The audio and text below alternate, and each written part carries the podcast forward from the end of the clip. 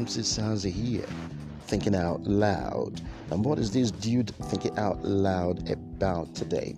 I'm thinking out loud about the upcoming governorship election in a Edo State, and of course, um, as the days draw nearer, uh, one cannot help but wonder whether all that is needful is being put in place uh, to ensure that it is a peaceful democratic process from the campaigns all the way down to the release of the results of the election.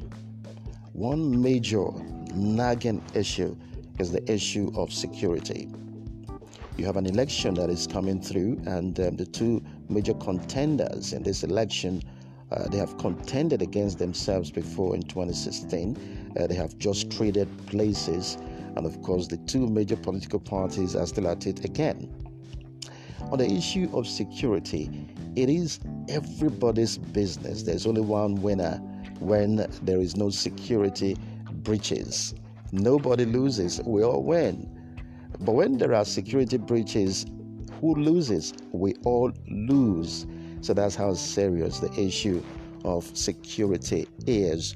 Now, the police force is not um, basically sleeping over the situation, they are also thinking of rejigging the whole idea of ownership of firearms by various groups, which is why the Inspector General of Police has asked commissioners of police in all the states of the Federation and the FCT, is directed them to immediately convene an enlightenment meeting of all vigilante groups and quasi security outfits spread across the country in order to ensure that their activities are in conformity with the extant laws guiding their establishment and operations.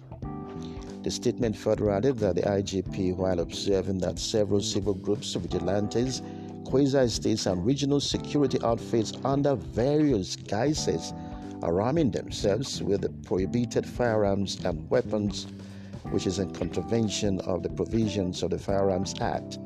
It notes that the trend, if not checked, will pose a serious threat to national security.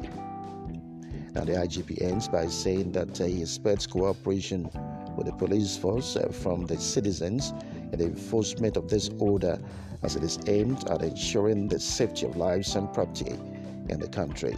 And that's how serious the issue of security is in the upcoming elections. Like I said, everybody wins when there isn't any security outbreaks everybody loses when there is security outbreaks. But there's a great more that we should look into, which is the whole issue of ensuring that the youths don't put themselves in situations where they could be manipulated, tricked, or lured into carrying out some violent activities to derail the process of the, the election uh, in September 2020, September 19, 2020. So one has to think seriously about the role that parents have to play in ensuring that they keep their their children and their wards in check. Uh, don't let them stray away into the waiting arms of politicians who will spread money around to make them commit violent acts against their opponents. Who loses is the young man and of course the entire country. We all lose when security outbreaks, uh, security outbreaks occur in our country, and more so during a democratic process like the campaigns, uh, elections, release of results, and so on and so forth. There is the need for us to have a credible, free, and fair election on September 19th when the governorship election takes place in Edo State.